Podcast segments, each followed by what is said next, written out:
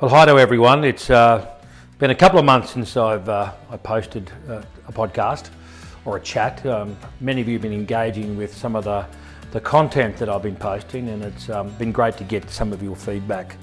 I think it's timely. I'm doing this just after the federal election. We all know the result of that, and uh, probably a real surprise for, for many.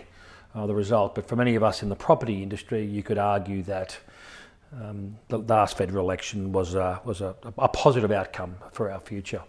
Not that I actually think that the market's necessarily going to change overnight, but I think it's going to create stability and certainly a better platform for all of us to work from. Only time will tell whether that's be the case. And for many of us, if not all of us, we have no control over the economy. We have no control over uh, what occurs outside of what we can control inside the confines of our business. I was telling a friend of mine just recently, uh, I was talking to an agent who was blaming everybody, you know, blaming the market, blaming the boss, blaming the brand, blaming everything for their performance.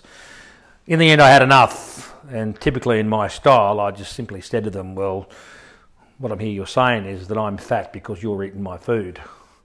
And the reality of life is there's only one reason why people are overweight because they put food in their mouth, and me particular, that's probably the case. And how ridiculous is it that I would even be remotely fat because he eats my food? This is about responsibility, and you can't control the market, you can't control the economy, you can't control who wins or doesn't win an election, even though each vote is valued. But we can control what we do inside our businesses, and we can control how we how we how we view that world. Many of you have heard me say that things are, continue to amaze me in my life. I'm continually amazed why professional tennis players can't get the first serve in. I said, mate, you've been playing since you were four, brother. Get the serve in. I'm continually amazed why the cars on the Fast and Furious haven't stopped for fuel yet.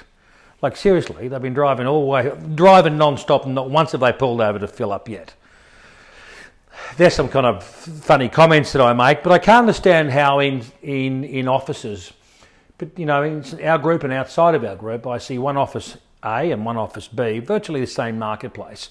And office A is doing really, really well, and the same environment, office B is not doing so well. Why is that? Well, I think it starts with responsibility and understanding that when the markets boom, many businesses are just a reflection of the market. When markets flatten, if you don't make the changes at the top of that curve, your business just remains a reflection of the market. And so you'll just become a victim of all the uncontrollables inside your world. With that today, I thought I'd, or the major topic I thought I'd talk about today is, is kind of the five bits of framework that I use and help agents to understand how to manage um, vendors in this marketplace. I think it's fair to say that many agents, you know, haven't haven't faced some marketplaces like they're currently in. And the gap between vendors and the gap between the buyers, in some cases, is widening and it makes it difficult to put sales together.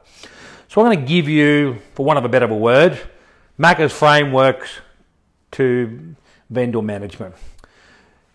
The first one of these is empathy. And I think it's really important to understand. We are in an industry that manages for one of the for manages the major assets of our customers. You know, I think it's I think it's important to understand that homes that are owned by us by Australians are very valuable to them. I think that that that that's pretty easy to say. When a vendor wants a million and the property's worth 900, it's not just about moving the money. It's, a, it's having empathy, empathy about what else you could be moving.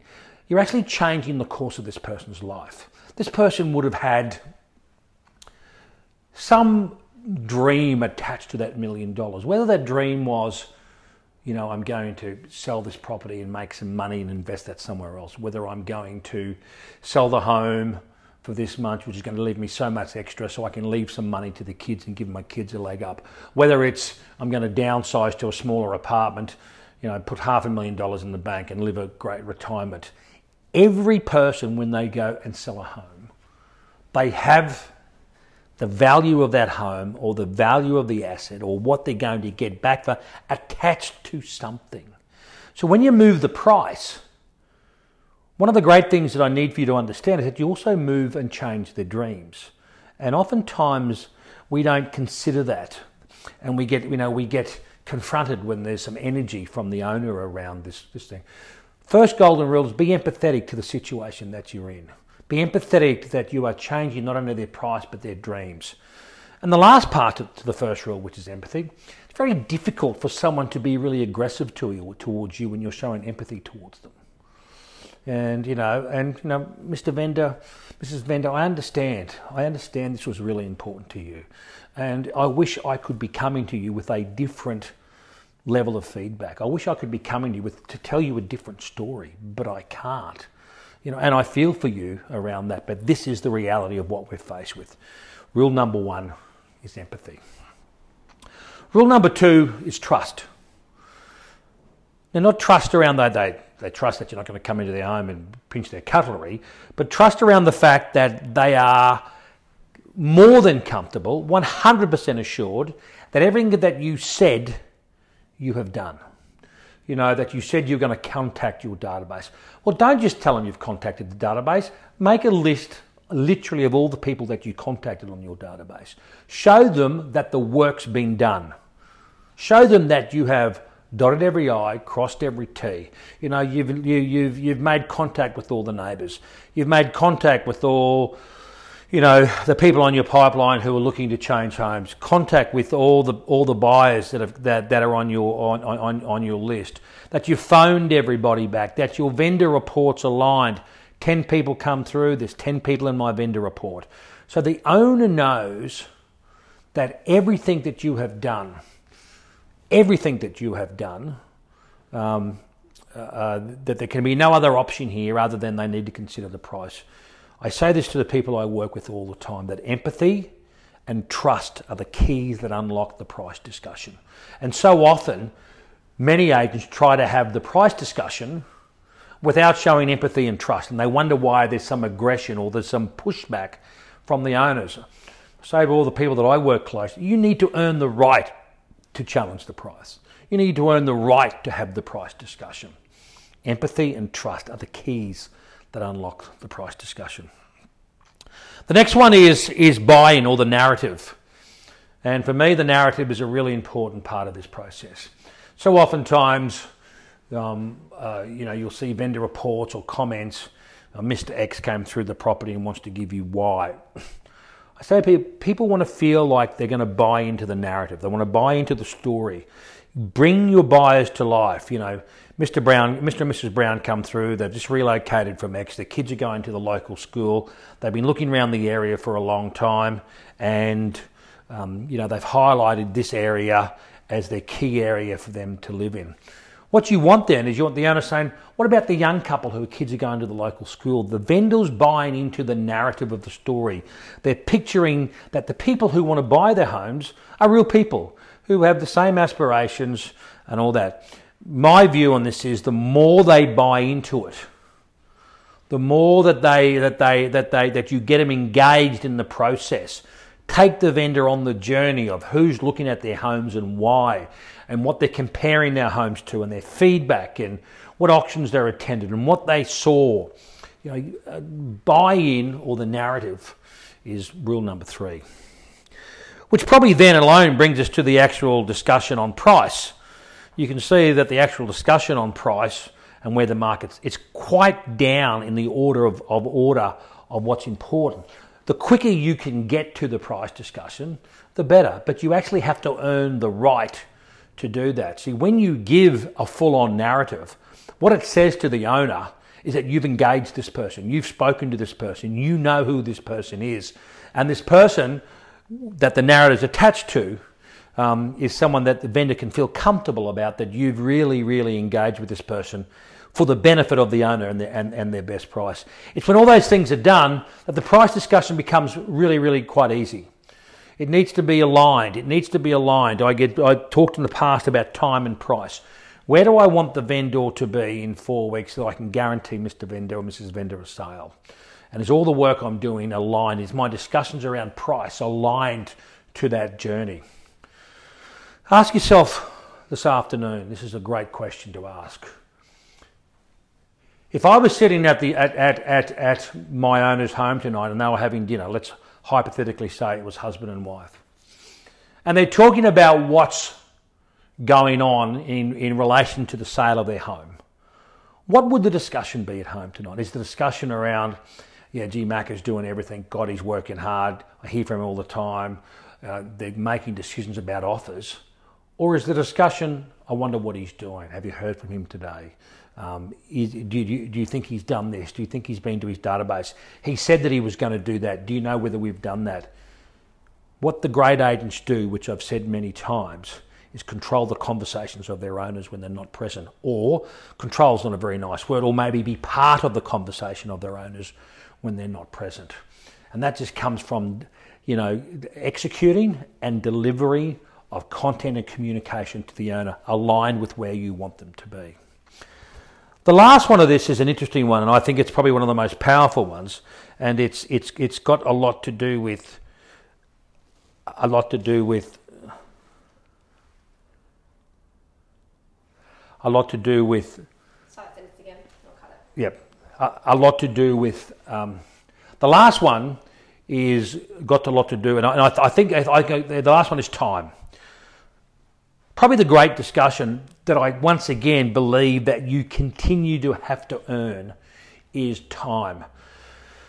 You know, they'll, they'll say to you, you know, I know the feedback's at 950. I can't accept 950. I'm at a million dollars. If you've done all the other ones, you've shown empathy, you've developed trust through being diligent in the process. You know, there's a great narrative there that they that, that they know you've, you've you've been gone in depth with your purchases. You know, there's good price, solid alignment discussion on price. Then you can go to the time discussion, which I think is one of the most powerful. I get, Mr. Vendor, that you can't take 950. You've expressed that to me. I wish I could be coming to you with a better story. There's a little bit of empathy for you. But the reality is, we probably need to understand what this means. You know, we had a really long, sustained run in Australia of great property prices and growing property prices for five years. Logic would tell you we're probably going to have a sustained run of, of prices being challenged. So, Mr. Vendor or Mrs. Vendor, I get that you can't take 950, but this discussion now not about the price. This discussion is that it's probably going to be a couple of years before we get back to where you are today on price. Do you still want to be here in two or three years' time? That's the question. Now, if the answer to that question is you're comfortable with that, then by all means, then maybe you should withdraw the home. If you're not comfortable with that, then we need to have a discussion about how we're going to find a solution to the problem that we've currently got, where you're at a million and the market's at 950. It's those discussions that really unlock excuse me, the owner to really think about what they're doing. I think many owners say, you know, I don't want to take 950 because I think it's going to get better next month or, or next week or whatever it may be. They live on the uh, they they live on the positive side of the pessimistic scale. You know, the pessimistic they they, they they they live on the very positive side of that. It's not that you don't want to get them the best price, but we have to be realistic in the way that we approach this. In wrapping up, let's just go back and recap on the rules. One, empathy. Number one. Two, trust. You know, have you created empathy and trust? They are the, they are the golden keys that unlock, you know, the discussions on price. The narrative, which is number three, then price, you know, shows the vendor that you put depth around the people that you're talking to, which which indicates that you've had long discussions with this people. It hasn't been a fleeting discussion about whether you liked it or not. Tell me who you are. Tell me what you're trying to do. Tell me what your what your ambitions are in your next property purchase. And certainly that gives the vendor a real set of uh, a real sense of kind of you know comfort that, that that you'll dive into these purchases with such great depth. The next one is actually price itself, and is that is that price discussion aligned with where you want the vendor to be?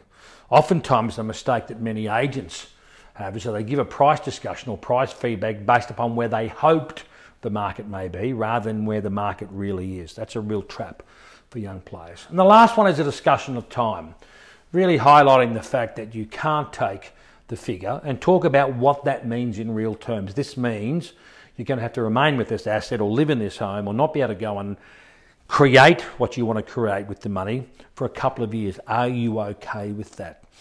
They're the framework that we work with. It's which really helped a lot of a lot of people. Um, you know, I know there's been a while between uh, between podcasts, but we've been on the road. Uh, I'm about to go onto a, onto a, a, a real a trip around the country, so um, I might get to see many of you out there in the field. If not, keep asking some questions, and we'll we'll catch up soon.